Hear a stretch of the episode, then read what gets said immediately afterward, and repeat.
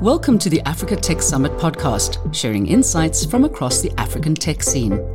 Today's episode is part of our Africa Climate Tech Summit series, which is kindly supported by Mercy Corps Ventures and Peercarbon in partnership with the SixthD. Stay tuned for great insights and a discount code to join us at the Africa Climate Tech Summit in Nairobi. My name is Boko Inyundo, founder of the SixthD, and in today's episode, we're exploring the delivery of affordable, clean cooking fuel in Kenya and beyond with Greg Murray, who's CEO and co-founder of Koko Networks. So, Greg, perhaps give us a little bit of background to you, uh, your role at Koko Networks, and the business that you lead. Sure, and thanks, Boko, for uh, inviting me on. Um, so, uh, so I'm uh, originally Australian and have been um, uh, investing in and building uh, ventures in emerging markets uh, for the best part of the last decade, and uh, sorry, two decades, and and based in East Africa um, over the last decade, focused on on on building out Koko, um, along with my co-founders and a, and a team that's grown to about 2,000 people now um, across across East Africa and India. Um, uh, you know, Koko is is a is a climate tech company um, that um, that uh, has built a um, a suite of uh, hardware uh, and software technologies, as well as an operating platform that um, addresses one of the um, sort of these grand challenges of development that hasn't quite worked out in the last sort of 40 years the, the, the, the need to solve for um, residential heat in the African context. Yeah, and and uh, and by that I mean I mean the the heat that goes into your food. Yeah, so cooking energy, um, which has been you know dominated by charcoal, um, uh, which is which is produced through deforestation at scale, uh, and so uh, so, so that is the big problem statement. It's, it's roughly a billion tons of, of, of carbon emissions, 2 million hectares a year of deforestation, and about 700,000 deaths per year from indoor air pollution uh, across Africa. Really big problem statement.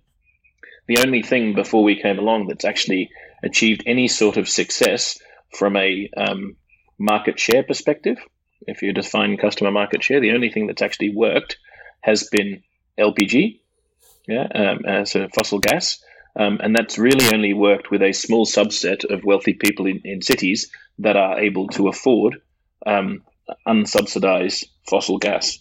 Yeah, and and so that's the environment. The trees take up the slack, the forests take up the slack, and provide, um, you know, something like, uh, you know, eighty-five percent of Kenya's um, Kenya's uh, uh, uh cooking energy needs, uh, 80, 86, 87% of Uganda's, uh, 95% of Rwanda's, and, and the story goes on. So what we've done is build this operating platform. We, we uh, retail um, uh, low cost bioethanol cooking fuel through a dense network of uh, about 2,500 high tech fuel ATMs located in small corner stores across 11 cities in Kenya.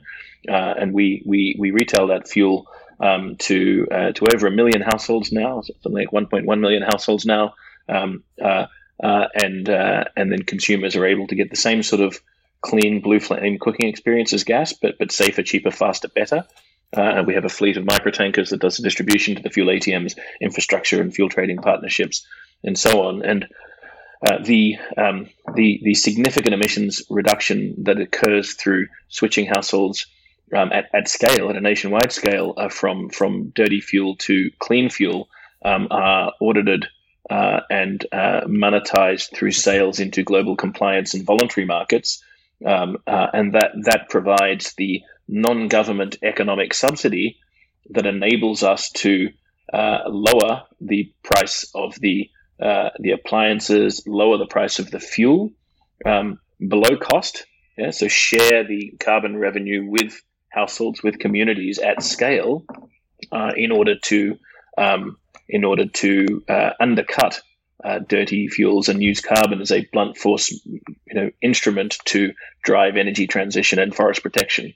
Um, in the same way that LPG subsidies have been used in Brazil, Indonesia, and India, which are relatively wealthy places, we are using a non-government carbon-funded economic subsidy, right, to drive energy prote- energy transition and forest protection. So uh, the playbook is similar to what's occurred in England, America, um, uh, middle income nations that are wealthier, um, but it's being applied in low income tropical forest nations that have not been able to afford LPG subsidies and therefore uh, are, are, still um, uh, driving massive deforestation through charcoal um, and are looking for an alternative solution that is fundamentally lower cost um, that can uh, that's not a fossil fuel, right? Uh, that, that can actually lower emissions, and also a solution that can deliver uh, uh farmer incomes, right? Because of course bioethanol is produced um, with with the rural economy, with producers upstream, farmers across East Africa.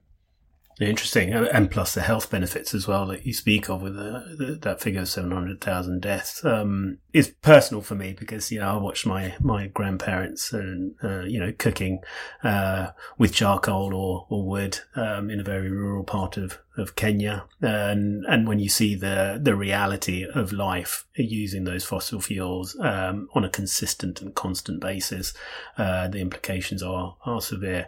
Um, but before before we wrestle with and and uh, investigate um, the market you're operating in. Uh, I just want to ask, what's the inspiration behind an Australian um, spending his uh, career uh, and, like you say, a couple of decades um, uh, entering this particular market, operating in Kenya, and doing what you do? What, where, where, where, what's the foundation and wellspring, if you like, of your inspiration to be doing what you do now? Um, sure. Um, I mean, so so. I mean, I, have been studying carbon markets for 25 years since I was a you know 17 year old in a suit out of out of school, um, uh, uh, working in a um, uh, working as a as a junior in a in an accounting firm in KPMG, um, but within the think of it as like the family family owned business division, you know, small businesses, two to fifty million dollar revenue type privately owned businesses, and we were looking after their tax accounting, audit advisory, normal normal stuff, um, and a um, a particularly far-sighted client of mine, uh, uh, elderly, uh, uh, in fact, elderly Jewish couple that had emigrated out after the war. Um, uh, he, I, I, mentioned they're Jewish because he was actually in Auschwitz and had had, had the tattoo and everything, and he was a fantastic. they've passed since, but he was a fantastic. filmmaker. Um, he set up a film studio in Sydney, and so that was the business that we were on but I was looking after as a as a junior. I was looking after their uh, uh, their personal affairs, and the uh, his wife who who uh, she rang me up one day and said, "Look, have you have you heard about these carbon credits things?" I said, "I don't know what you're talking about. I'm just a child." Um, and and uh, she said, "Well, look." Um, um, she said, "Look, there's this thing called the Kyoto Protocol that's just been passed, and you know, and uh, you know, as you know, we've spoken about the environment. I really care about the environment, and and you know, I think it might be possible one day to you know, to buy a, a, a patch of land um, and then and plant, you know, reforest it um, uh, with native species, and then use these things called carbon credits to pay for it. And I thought she was, you know, um, you know, cra- crazy, right? I mean, what are you talking about? Um, but uh, she said, "Look, you're a bright young thing. Can you make me a spreadsheet? You know how to do those things, and can you investigate this?" And so I, I, I went and got the time approved by the partner I was working for at the firm, and and uh, and spent about a month just going deep on it and, and just got hooked. You know, I I, uh, I thought, well, this is um, this is really interesting. If you study the history of emissions trading schemes, and you know, if you start getting um, if you start thinking um, um, uh, broadly around the sorts of things that might be built with this non-government economic subsidy, yeah, um, uh, particularly if you start applying that to places that don't have money, um, which which is which is the interesting you know the interesting thought pattern, um, and and uh, and so you know, I, I, I in my early twenties, I spent two years um, sort of hunting down uh, environmental entrepreneurs uh, in in Latin America, in Asia, in Africa. So I spent a lot of time in South and East Africa, visiting folks and saying, okay, well, imagine you had this, uh, you know, this this non-government economic sub. You know, imagine somebody sort of dropped the green genie on your head for for delivering environmental outcomes. What do you actually do with the money? Yeah. So, what's your business model? What is your theory of change? What are the activities on the ground that occur that you do with this, um, and how how real is it, and and um, and yeah, there, there some really interesting things, um, but there was also a lot of uh, you know a lot of um, you know things that are just just not that interesting, um, not that scalable, small scale, community based stuff that's nice, but but also you know, and I'm a, I'm a capitalist, and I, I, I, sort of believe in the power of business to to, to scale, and, and, you know, tech enthusiast. I, I, grew up during the sort of you know the the, the, the tech mini boom uh, at the turn of the century. Uh, we had one in Australia. It wasn't just Silicon Valley, right? And sort of seeing what might be possible with technology. So putting those two things together, so well, okay, what what sort of clean technologies are out there? Um, and we came up with a bunch of ideas. Um, and yeah, I ended up I ended up setting up a a, a small investment company with um, with my business partner Sagun Saxena, um, and uh, we're the founding investors in in in, in Koko and in other ventures um, prior to that. Um, and, and so it was, it was, but really it was, it was uh, 2005 when I was uh, wandering around in southern and eastern Africa, um, and seeing this vast amounts of charcoal. When you go out in the rural areas, and, and often it's the only soft commodity that's flowing. You, you, you know, Boko, because you're, you're from Kenya originally, and, and you know, it's it's often you know order of magnitude larger than the actual agricultural soft commodities in terms of what's on the bicycles and the trucks actually coming into the cities. And this was sort of an invisible, invisible online. If you're just doing your, your sort of research online, you can't really see the, the physical flows of this energy commodity. So I just I, I got curious about it. Well, what, what you know, you know, clearly it's destructive. Um, we went and spent time with environmental science uh, folks and the the health folks, and they, they knew it was so destructive, but they didn't really have any any game plan around it. And you go and talk to the development industry folks, um, they also don't have a game plan around it. Uh, uh, you know, the best they could come up with was gas subsidies. But then you look at you look at um, the balance sheet of these nations, right? The, the, the, indebtedness, the, the, the, demands upon the, the treasury, um, and you try and you try and imagine a future where um, you know where the uh, cooking infra giveaway program that the Americans did. I mean, America's a America, land of the free, is a welfare state when it comes to cooking energy infrastructure, as is the UK, as is Australia. It was all publicly funded, mm. this stuff. So you look at the history of how this problem was solved around the world, and you, you quickly come to a point of view that it ain't going to be copy paste, and there's a need for innovation. Um, and that's that's where we started. We said, okay, LPG is not going to get there. Um, piped gas is certainly not going to get there because that's more expensive than LPG. Electricity is not going to get there, unfortunately, because that's the most expensive way of producing heat, as we all know. You know, decarbonizing heat is really, really hard. Even now, the uh, Americans are giving $830 free to households to switch from gas to induction electric, right? So that giveaway program continues with the IRA, right? And, and so you look at that and you go, okay, well, there needs to be something that is, is, is, is ultra clean, that's modern, but is a bit different pathway from what's scaled in, in, in the West because there simply isn't the, um, the, the money um, there isn't the money in the aid industry. There isn't the money um, in the in the uh, development space. The national governments don't really have the money, and um, and somewhat uh, somewhat um, uh, hypocritically, perhaps the financiers of those host nations um, are no longer permitting that fossil fuel subsidies in low income countries. So so you know that pathway is actually you know actually blocked off as well. And so if you look at those things together, you say, okay, well, there needs to be something fundamentally new built.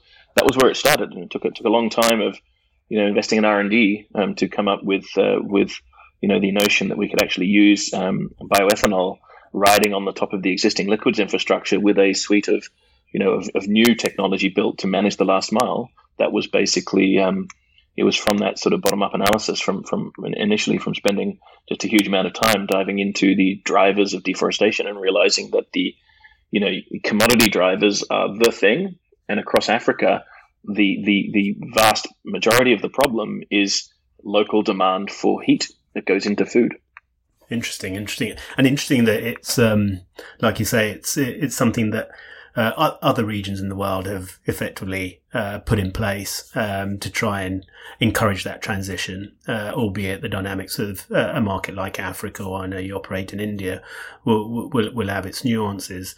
Um, I guess uh, you you talk about game plan, and, and I guess my next couple of questions will be trying to sort of un, un, unlock and reveal that game plan as far as Koko Networks is concerned. Uh, my first question is, who are your investors? And and you giving me a sense of, if you like, your relationships with them and their expectations in terms of how you all collectively measure success for, for the delivery of uh, Koko Networks um, utility to, to to the ultimate consumer. Um, who who are your investors and and a little bit of context and color and texture around your relationships with them.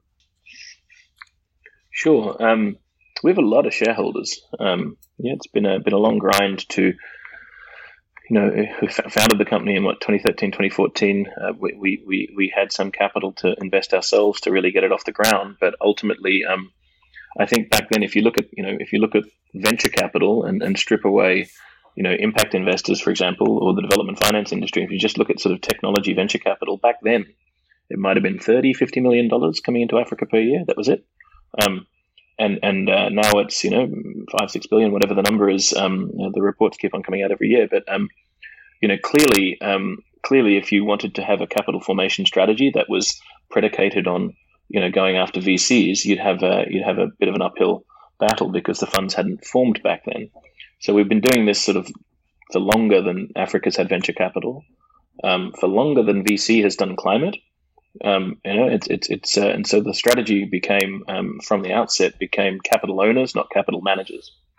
Yeah, and and so you know, should there be funds that form at some stage um, with a mandate that fits, you know, an odd duck like us, um, who might they get as investors? That was sort of the the, the the thesis. And why don't we just cut out the middleman and go directly to the capital owners and get them to invest directly um, in this in this uh, you know what was what was back then a grand experiment, um, uh, and uh, and so so that's what we did, and so we we have um, a wide range of investors that are um, that are uh, family office, that are VCs that have since formed, um, that that are corporates. You know, Microsoft. Uh, we are the first emerging markets direct investment they made. Um, so typically, they've been doing climate tech in, in, in Europe and US um, and uh, and they they decided to to take a plunge into Africa and India with us. Um, uh, and so so but yeah, it's it's a mixed it's a mixed group. Um, most of our investors don't have websites, um, are not actively soliciting um, uh, you know business plans etc. from from founders. Um, uh, uh, and it's it's been through you know, we have 100 plus shareholders, kiss 10,000 frogs to, to assemble them. You, you, you know the drill. It's uh, it's a grind, but um, that's that's been the process. And uh, yeah, and, and for the first, you know, for the first five years, I mean, we had 500 staff before we had revenue. Five years into our existence.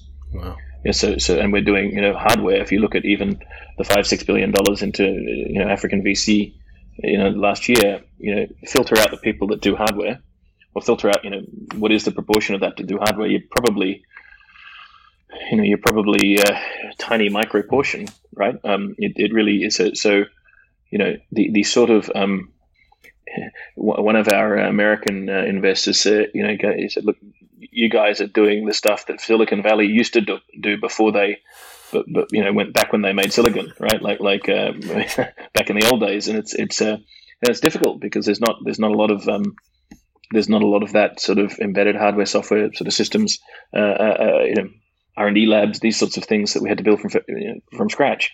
That that that infra doesn't exist. The capital uh, ecosystem around it doesn't really exist. It's changing, but um, but but uh, yeah. So that was it was uh, hard work. Um, uh, we've been able to um, you know raise a lot of money. We don't publish uh, our funding rounds um, uh, quite intentionally um, because of the markets that we operate in, um, but uh, it's been a typical sort of build raise build raise type process that most most tech startups go through. Interesting, interesting, and and actually throughout uh, our conversation so far, you, you have referenced, um, uh, uh, if you like, a lot of the challenges that the consumer faces, whether it's from a health perspective or affordability perspective, as you create this, if you like, new energy system on the ground in places like Kenya. Um, I'm I'm going to ask actually more the opportunities as you look ahead, um, and where you where you see um, uh, opportunities for, uh, if if you like, even further growth for Koko networks. Um, and and so that's uh, perhaps looking at uh, new market entry or uh, even deeper penetration in places like Kenya, um, and and also perhaps around the product development that you you you, you no doubt will be continuously delivering in order to improve the efficiencies for for for the consumer. As much as you can tell us, I appreciate some of this question may be sensitive. Uh, what what what's the future look like from an opportunities point of view, and or if you want to talk to further challenges that you you you wished were unlocked as you tried to scale, do do reference those too.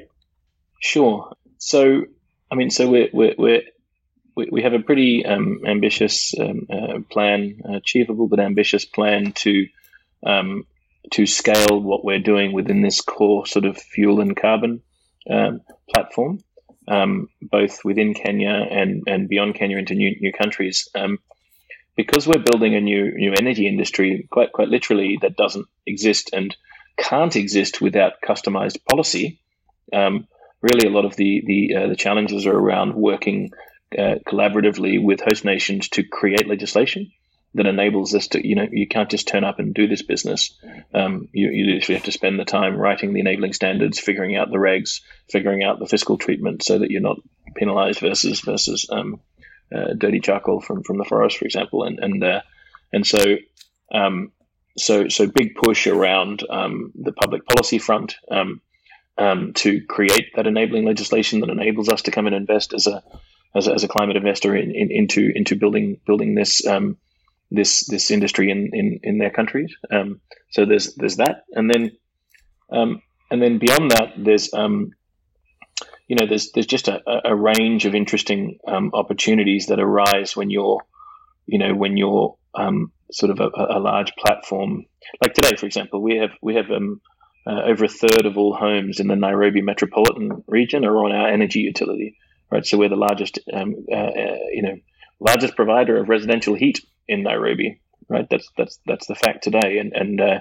and those customers. Um, they come every day, every week with with their Koko Smart canisters to the fuel ATM. So they come in in person by foot into Koko branded shops using their Koko wallet to buy. You know, we have call centers and we have you know fleets of, of, of, of trucks and warehouses and agent network management team and marketing. Team. You know, we have all of that um, uh, which which has been um, built and is required to be built to solve for a single fast-moving consumer good, which is which is fuel. Right, fuel is a portable FMCG, just like others, uh, other FMCGs, and so you know clearly if you've if you've you know if you're a technology entrepreneur and you're looking at you know looking at the difficulties with um, last mile retail, last mile financial services, last mile content connectivity, last mile everything in these in these cities, right? Um, there's an opportunity to um, leverage um, that that um, customer relationship, that really strong brand, that network of retail shops, um, you know, to, to leverage that to to deliver other physical and digital goods and services. Uh, and so that's a clear area that we're um, moving into. Um, we've been really focused on getting the the the, the core business, um, uh, you know, scaling, um, and and uh, and it has now, and it's it's really working quite smoothly. Uh, and so, so testing out, for example, you know, a hundred of our shops are selling flour, maize meal, sugar, rice. You know, lowering the cost of food in the same way that we've lowered the cost of fuel. You know, that's something that you know is probably difficult to achieve as a standalone business, given low margins on these commodities. But as an add-on to to our business, um, as a you know, if you take a um, a telecoms lens, you know, it had voice and data and mobile money, but it was ultimately one network um, uh, that was that was enabling. That's that's really the same you know, how our voice and data and mobile money is, is, you know, certainly fuel and then certainly food, but then, you know, X, Y, and Z is the other, the other value added services. That, so it's quite an active R&D labs um, that we have, uh, which is where all this technology was birthed. Um, we have, we have those lab facilities and team across Kenya and India. Um, and uh, some fun stuff going on there that we that we suspect will be um, just as just as impactful um, just as interesting commercially as the core fuels and carbon business. Interesting, interesting, and and so you you you've got this. Um, engine of innovation, if you like, that you're clearly investing in uh, and, and, and looking to realize value from. Um, but you're also working with uh, a number of partners to enable this the delivery side to actually happen. So I appreciate you've got uh, relationships with like likes of Vivo Energy uh, in, terms of getting getting the fuel to to consumers in Kenya, uh, whilst at the same time you, you've got, got relationships with international banks in those compliance markets through which you sell those carbon credits, which is another ton of work I'd imagine in terms of establishing those relationships. Uh, can you give us a little bit of context to the formation of those partnerships? Um, what kind of how you approach forming those partnerships, which can, I, would imagine, take sometimes years to form, um, and and and what's worked particularly well, particularly in a Kenyan context, perhaps. Um, so so those listening can can can learn from your experiences in that sense. Sure. Um, so, I mean, so so the the the problem around um, dirty cooking fuel, this sort of grand challenge, um, you know, it, it, there's a time and money problem. Um, um, the, the the public coffers are not sufficiently, you know, the the, the, the, the governments don't have the money, yeah, to do the giveaway program that happened in the West, or in, in rather, it happened in advanced nations, in wealthier nations, right? So there isn't the ability to subsidize, um, and even if there was the ability to subsidize, um, then it took 70 years to build the reticulated gas network in in you know in London, right? Um, it was you know it, it, took a really long time, and and so that's the time problem. Um, you know, right now, unfortunately, um, if you look at a city like Nairobi, the per house cost of the pipe, the hypothetical pipe, exceeds the average cost of the house, right? It's it's, it's a poverty problem. And, and so, whilst I'm an optimist about Africa's future, I'm also a realist about the time it's going to take for that fundamental equation to change and about the time that we have to actually protect the forest, which if you talk to the tropical forest scientists, you know, there's 15 years left until to, to bend the curve on tropical deforestation.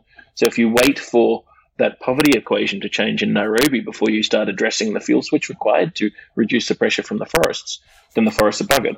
And it ends up looking like Lagos, right, where, where wealthy people use LPG and everyone else uses kerosene, right? And, and, uh, and so the future, we, we, we realized this over a decade ago, the future of, of urban African cooking is actually liquids.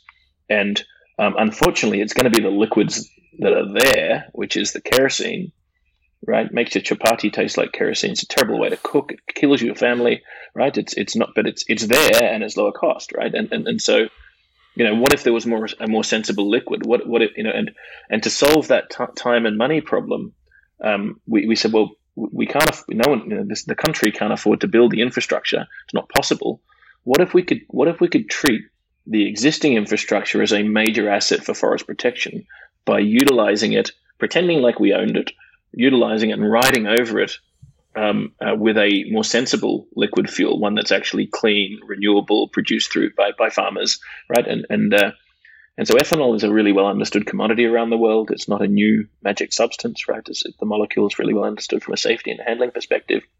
Uh, what what was what was really tricky was figuring out how you know beyond the petrol stations, how do you actually get into the last mile? Um, and that was what we realized we had to build customized technology around. But we, you know, the opening assumption um, in our uh, in our in our sort of hypothesis a decade ago. Pretend like you own the the downstream fuels infrastructure, the hundred billion dollars worth of liquids infrastructure that exists across tropical forest nations, low income tropical forest nations. I mean, there's there's 480 petrol stations in Nairobi alone. No one needs to build a new site where big trucks in come in, put liquids, and vehicles come. You know, like that's built. You know, and and, uh, and of course we don't own those. We don't own that infrastructure. Back to your question, right? And and uh, um, we just we just hypothetically pretended that we did, and then the then the task was okay. Well, let's go and figure out how we can partner with the actual owners of it, so that we can figure out a um, a, uh, a, commercial relationship that enables them to participate in the energy transition, which they're all seeking to do. Yeah, and and uh, them to do that in a way that is value accretive for their shareholders. Um, and so that was that was the start of a very long journey, as there was you know, guys in our garage iterating on the hardware prototypes and our software engineers iterating on, on, on the software. Um, you know, and me and the commercial team were out there iterating on the, you know, how do we actually get these guys into partnership with it? What is it that they, uh, you know, what is it that they, how, how might they think about this? And, and asking them over years and years and years questions, really, and getting all of their pushback. and and then creating creating really a a think of it like a, a business and and and technology API that enables integration with the downstream players um, in a way that makes sense for them in a way that makes sense for us. And so that's that's exactly what we did. We're, we're proud of our partnership with Vivo Energy. Vivo is the company which owns all of the Shell and Engen stations across Africa. So 3,900 stations in 27 countries, I think they're up to. Um, and uh, and so you know clearly um, clearly uh, the ability to scale beyond Kenya with them um, and, uh, uh, and, uh, and and and certainly a plan to do that in some of those nations with them. Um, so that was that was a you know that was really around a business model thing um, uh, in terms of in terms of needing infrastructure partners. If we don't have infrastructure partners that own that you know that that massive capex that's already gone in, um, then we don't have a business, right? So that's a bit different from other people's businesses that, that might do solar home systems or something, right? You don't need, you know, you don't need a partner that, that has stations. You maybe maybe they're useful as a sales point or something. But whereas we're in the we're in the business of large scale flammable liquids, right? And and uh, and I didn't really want to have to go and spend hundreds of millions of dollars building my own parallel infrastructure. If we could just go and utilize the existing infrastructure at marginal, you know, there's 50,000 liter tanks under existing Shell stations right? And that's a tiny bit of capex with that piece of our hardware on the top, a smart depot system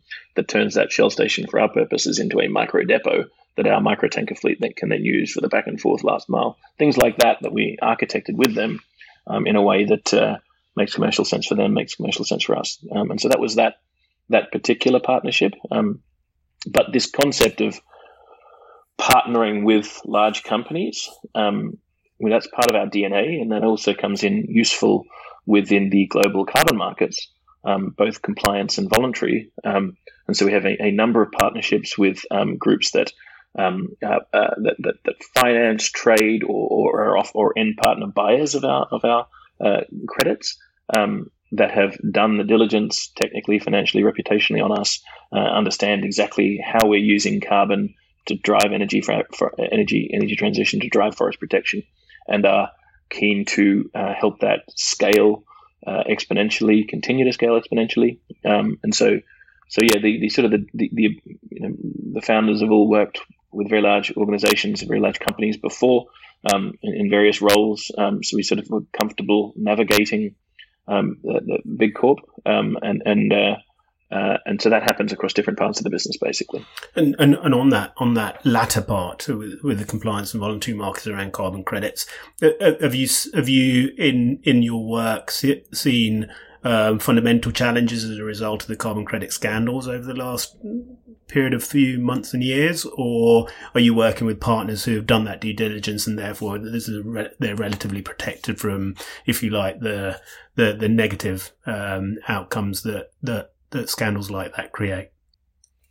Yeah, it's interesting. I mean, it's it's um, there's a lot of you know net zero fever happened around about COVID, right? A lot of people. My thesis is that people went home for a few months and started thinking about systemic risk, um, and you know had a break. You know, this one health risk came along, and then started thinking about well, what other systemic risk. And so, I, you know, whatever the theory is, but but you know, three years ago, um, uh, working on climate uh, and carbon became a bit more mainstream um, than than it was um, you know 20 years ago when we started uh, working on it and and uh, um, and so that's really welcome but it also it brings a lot of um, um, confused voices that are amplified by social media it brings a lot of um, we, we all know we all know how different different funding agencies, different companies have been able to weaponize social media to push their own narratives. Um, so a lot of that's going on in the carbon carbon space as well. Um, a lot of it's focused on this this voluntary market, right? Which is um, which is you know which is a market that is um, you know strange. Um, you know, it's it's predicated on sort of voluntary taxation, um, right? Which is which is not not something that CFOs are trained to do. Um, yeah, um, yeah, uh, you know, and and uh, um, whereas our thesis and, and, and really our focus has been on compliance markets throughout, and so the you know, compliance emissions trading is is is um, is large scale established. You know, there was nine hundred billion dollars of carbon traded last year. Two billion was was voluntary. The rest was compliance. Right. So compliance is um, not not the public affairs market. It's not the CSR economy. It's not the um, the land of grand press releases. It's it's it's really around um, uh, re- you know, reducing internally or paying a fine or buying an offset as a, as a tax credit against that against that fine. Right. That's that's the three options that a CFO is faced with, and and so if you look at it at an economy wide scale, um, emissions trading is really really effective. You know, Europe Europe has reduced emissions by forty one percent. Um, as a result of the European emissions trading scheme, which is the oldest. Uh, UK's uh, has been effective as well, obviously pri- previously part of Europe. Um, um, whereas the the voluntary uh, markets have this sort of thesis of the firm. Yeah, so, so, it's all about the firm and what the firm does rather than what the economy does. Um, and so, you know, it's about my supply chain emissions and about my personal footprint as a company, right? Versus um, versus economy wide emissions, which is what the um, regulator of Japan is thinking through, right, as they introduce their compliance emissions trading schemes, what the regulators in Europe and Brussels are thinking through.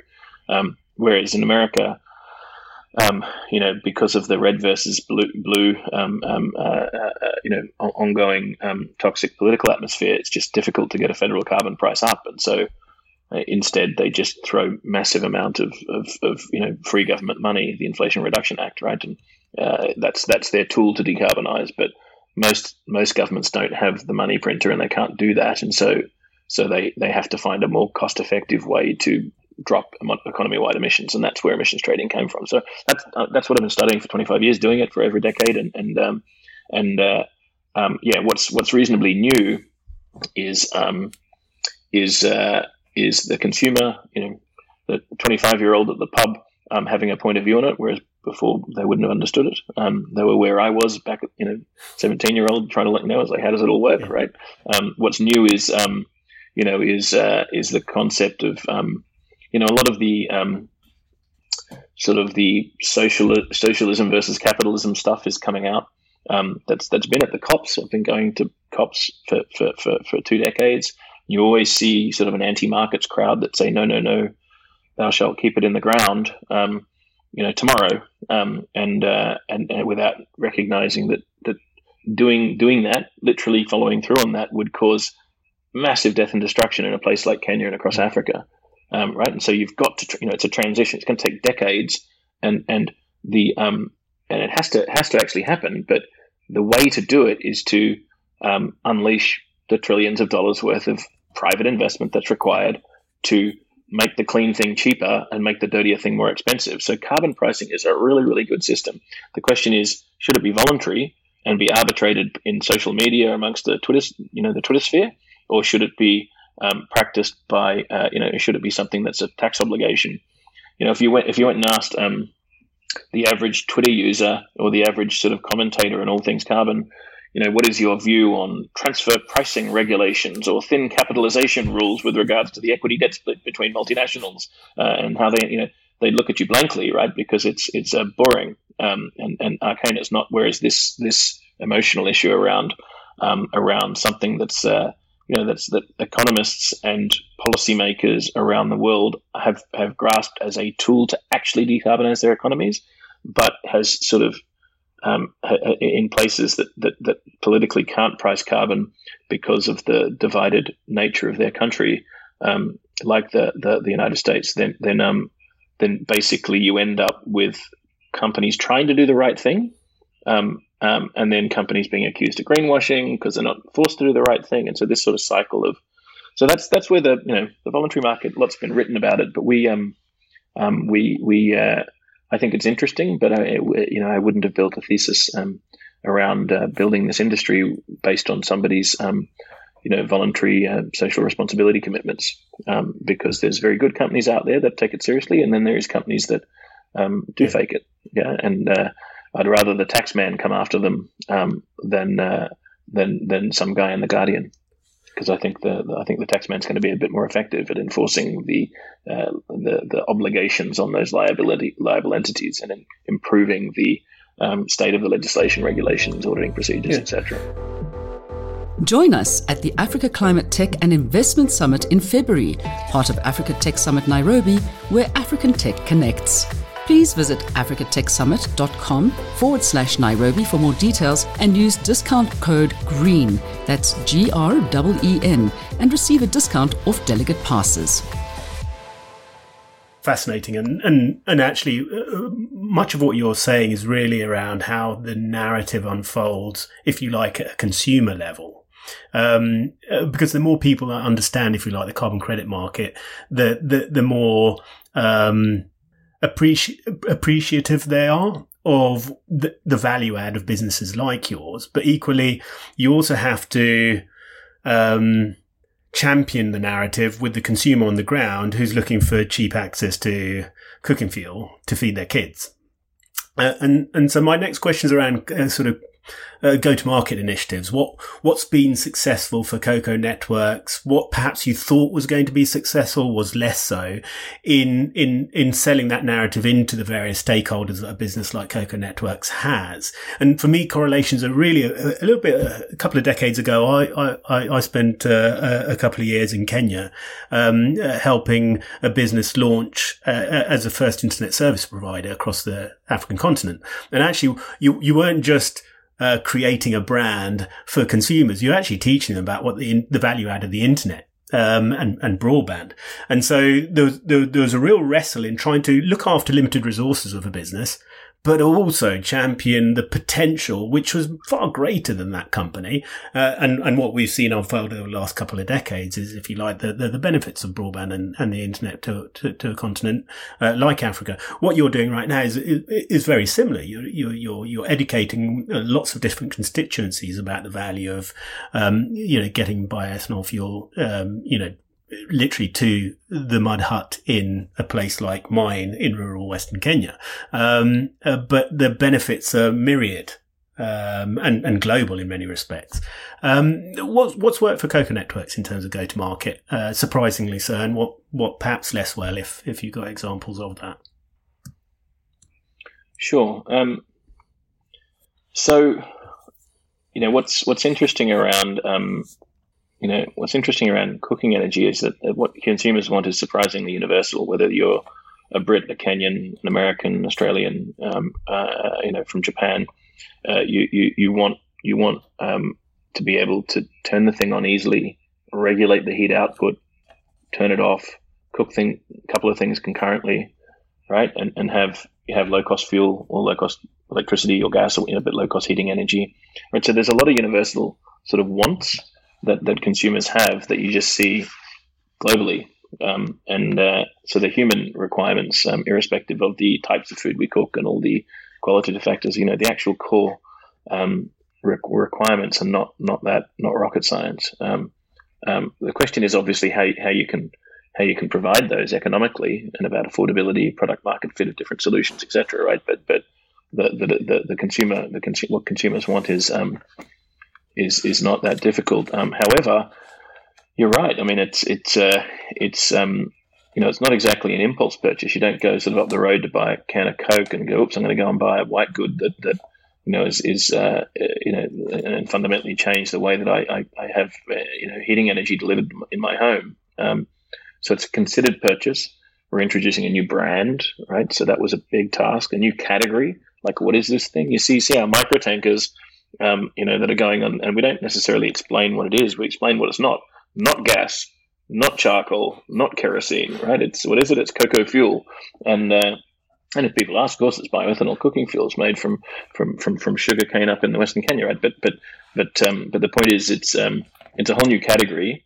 Um, and then there's a consumer consumer product, right? Uh, the, the, the the customer premises equipment is there as well that they need to understand, they need to purchase, they need to know how to use, right? So there's some slightly different behaviors. Um, um, you know, it's it's safer than gas, um, um, but it, but and, and you don't have to you know wait 20 minutes like you do with charcoal to get the charcoal ready before you can start your cup of tea in the morning. So there's you know there's there's a there's a, a few things that are required, and the um, and the uh, approach to solving for that has been um, has been uh, a, a, you know a, a, a really sort of heavy push um, on the streets.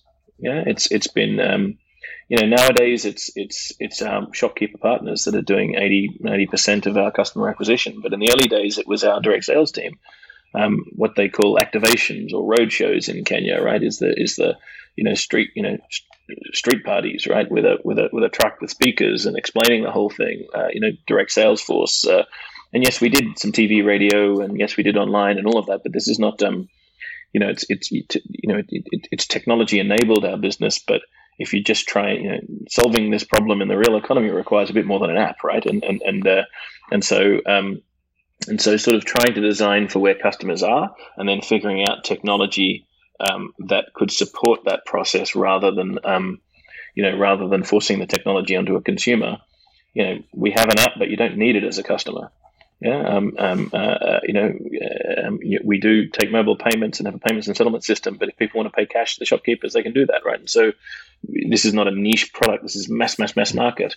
And, and uh, in fact the name um, Koko actually means uh, uh, means grandmother in in Luo, as you know, and and, and and the logic there is around you know who is the who is the least most likely to switch to a new new technology, the most set in their ways, right? It's it's typically the grandmother, right? If it's a adoption of internet, adoption of M-Pesa, adoption of any new technology, smartphones, right? She she's the one the one to crack. Anyone can sell to the teenager, right? But but uh, so so we we've had a vision of being able to solve this problem on, on a universal basis. So the hardest the hardest customer profile to crack is the grandmother, and that was that was that was where we came up with that from. Um, but uh, but yeah, it's it's a it's a marketing, um, direct sales, agent network management, strong customer service. You know, ultimately, a place like Kenya is a heavy word of mouth economy. There's low institutional trust, but high um, uh, ultra local uh, social communal communal trust, right? And so letting you know the shopkeeper partners that we have, they they basically let us into their world, into their you know, they've been there for several years. They know all their customers. So we, we benefited from their social commercial relationships with their customers and crafted an, a commercial arrangement that made sense from them from a risk return perspective, right? And, and therefore we didn't have to come in as a as a big foreign company saying, "Hey, here's a new thing," but but but not not cutting in the local community and not having our frontline sales and service essentially be trusted people that had been there, entrepreneurs, you know, prosperous shopkeepers in their own neighborhood slum right? That that that uh, that uh, are equipped with a demonstration, right, uh, kit to enable people to touch it and feel it and see the heat, and so all of that heavy lift. Um, that was what was required to create this this sort of flywheel where we've been able to now you know now get it up to you know ten thousand households a week in an energy utility that involves that that really significant switch, right? That's that's unusual. Um, in in a, I don't think there's been a uh, really a consumer business that's been able to go from um, you know, nil to, to, to, a third of an entire metropolis um, in, in, in a, you know, certainly not an energy business, um, certainly not a physical, you know, business that involves, um, you know, uh, you know atom, atoms as well as mm. bits, right? Um, you know, some, some software social businesses free stuff at scale like that, but, but something that's this operationally complex. It's unusual. Fascinating, fascinating. I've, I've got one more question if I've got time uh, to, to put that to you. And it's more the longer arc of, say, 10, 20, maybe even 50 years from now. And this is a creative question uh, and one, one I'd just like your your creative answer for. I appreciate you're an accountant, but uh, but uh, it's to get the creative juices flowing here. Um, imagine or project yourself into a future many years from now uh, where Africa transitions to net zero without any of the apocalyptic apocalyptic outcomes that some envisage. What what what picture or image comes to mind about Africa in that vision or or that dream? Um, what what what what images get conjured up as you think of that successful future? Yeah, really good question. I mean, I'm I'm a I'm an optimist in general, but including about about Africa. Um, I, I just think that it's um, that there will be um, yeah, n- new solutions that are that are developed um, with and for and by um, uh, folks that encompass the um, realities of um, the economic reality, right? I mean, let's let's you know let's let's not you know let's not sort of dress it up. The challenge you're solving for is mass market um, wallets and the capacity of mass market wallets to afford um, the goods and services on a copy paste basis from from wealthier places. Yeah, you, you can't. You're going to have to innovate, and so you you, you know you're seeing that with um, uh, you know you saw that with telephony, you saw that with in some respects with financial services. Um, you know, we, I think we've essentially you know skipped over the era of cash ATMs and, and have, you know, in Kenya, we have 100,000 plus human ATMs that play the cash in, cash out function of, right? So, you know, that's a financial services innovation that was, that was born in Kenya with, with mobile money. Everyone's excited about the, the, the, the moving, you know, USSD text to send money to each other. But what really made it work was this um, melding of um, humans, uh, the, the, the, the, workforce, the, the entrepreneurial energy of of of, of uh, you know hustler Kenyans, you know, and and a company providing that technology, mm-hmm. and so you know that's what's that's what's making it. You know, why are we called networks? People think we're a network of ATMs. We're not. We're a network of entrepreneurs.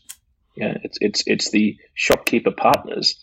You know, you go to our head of agent network and ask him who our agents are. He said, "Well, we partner with founders." Yeah, that's what we do. We partner with founders, and these are you know mum and pop entrepreneurs that set the business up that, that think and act. You know, they're, they're, far more productive than employees, right? We don't partner with the prosperous guy that's got 10 shops and then, you know, you know somebody manning the till, right? And somebody doing the security because they're just not as hmm. productive. Yeah. And it's the, the, the, the, so, so, so, so what else might we be able to do to strengthen the, the, the, the, the, the, the, the commercial offering goods and services provided by our founder partners in the neighborhoods and, and use the aggregation capacity, the, the technology development capacity, the, the access to capital, um, the, the capacity to you know dream up, um, invent, manufacture at scale in house and distribute um, goods and services that are actually built for uh, the, the, the, the, the, reality of the mass market, not just where people want um, you know consumers to be, but where they actually are today and I suspect that you know we're not the only ones doing this. I mean, people are doing this. Uh, you know, e-mobility is a big focus, um, right? And everyone's excited about that. But it's it's exactly the same thing, right? It's not going to be Tesla, right? It's it's going to be you know two-wheeled uh, uh, boaters with battery swapping and uh, and probably you know and, and definitely uh, uh, you know electric buses for, for mass transport and definitely sort of you know sub one ton loads for last mile goods distribution to these small shops, right? With small trucks. You know, it's not the sort of the big, heavy intermodal trucks that you need in America. It's small shops, trucks that can get into the neighborhoods, right? And so there's a whole bunch. There's, I think, a wave of um, innovation at the intersects between between bits and atoms that will make. Um, you know, I, I, I'm not a sort of a Wakanda guy, um, but I'm also, I, also don't think it looks like, um, you know, Singapore. Um, you know, in, in, in, you know, I think it's, I think it's going to be something that is, um, you, are still going to have, um, you know massive Gini coefficient problem. You're still going to have immensely wealthy people and, and immensely poor people um, coexisting. You're going to have you know huge population growth, huge urbanization. So you're going to have massive challenges to solve in food, energy, water, sanitation. But I do think that those the solutions are out there, and I do think that you're going to um, you know you're going to have the um, cycle that we saw in other parts of the world where um, where governance improves yeah, where where politicians um, start acting in the public interest. Um, yeah, and and uh, and that's starting to happen in some nations. It's it's it's it's behind in other nations, right? And the same sort of cycle of corruption and and and incompetence that that, that keeps Africa down. Um, you do see that, but uh, you know, you go go to the history of uh, Australia, where I'm from, America, UK, Europe. I mean, there was some pretty nasty stuff that happened uh, in history in terms of uh, governance and corruption in those nations as well. And so it's it's a I, I do think it's a um, th- there is an arc of progress, and I think Africa is definitely on it. Um, and and so I'm a I'm a huge optimist about the future, but I'm also a realist about um, that it it just to, to, to take a um you know to take a sort of a copy paste approach, you know, we'll do X, but for Africa, um, that's um, probably not going to work in most use cases. No, that's fantastic. That's, uh, that's a, a, beautifully insightful um, uh, answer. I sense th- these are the sorts of things you'll be wrestling with in Koko uh, Labs, uh, where you're trying to inspire and spur that innovation, but making it practical and relevant and applicable. Um, because ultimately, you're interested in some, you know, scaling uh, and innovating in a way that you know pushes the needle for consumers, for governments, for for enterprise. So, uh, yeah, uh, I, I think it falls to me to just say thank you very much, Greg. Um, it's been a fascinating conversation. Um, really looking forward to uh, talking to your peers uh, and and and and authoring uh, the Africa Tech Summits a climate tech and investment report in the run up to, to, to, February and, and, and, and audiences like ours, uh, on this podcast enjoying the insights folk like you share who are really at the coalface, um, for want of a better word in terms of energy, uh, in, in, innovating in, in places like Africa. So, uh, thank you very much for your time, Greg, and all the best to Koko Networks, uh, in the near and distant future. Um, but thank you for spending time with us on, on, on this podcast. Thanks, Boko. Really enjoyed it. Cheers. Join us at the Africa Climate Tech and Investment Summit in February, part of Africa Tech Summit Nairobi, where African tech connects. Please visit africatechsummit.com forward slash Nairobi for more details and use discount code GREEN, that's G R E E N, and receive a discount off delegate passes. To hear our latest episodes, please subscribe to our channel on your favorite podcast app. You can also visit africatechsummit.com for our upcoming events and news.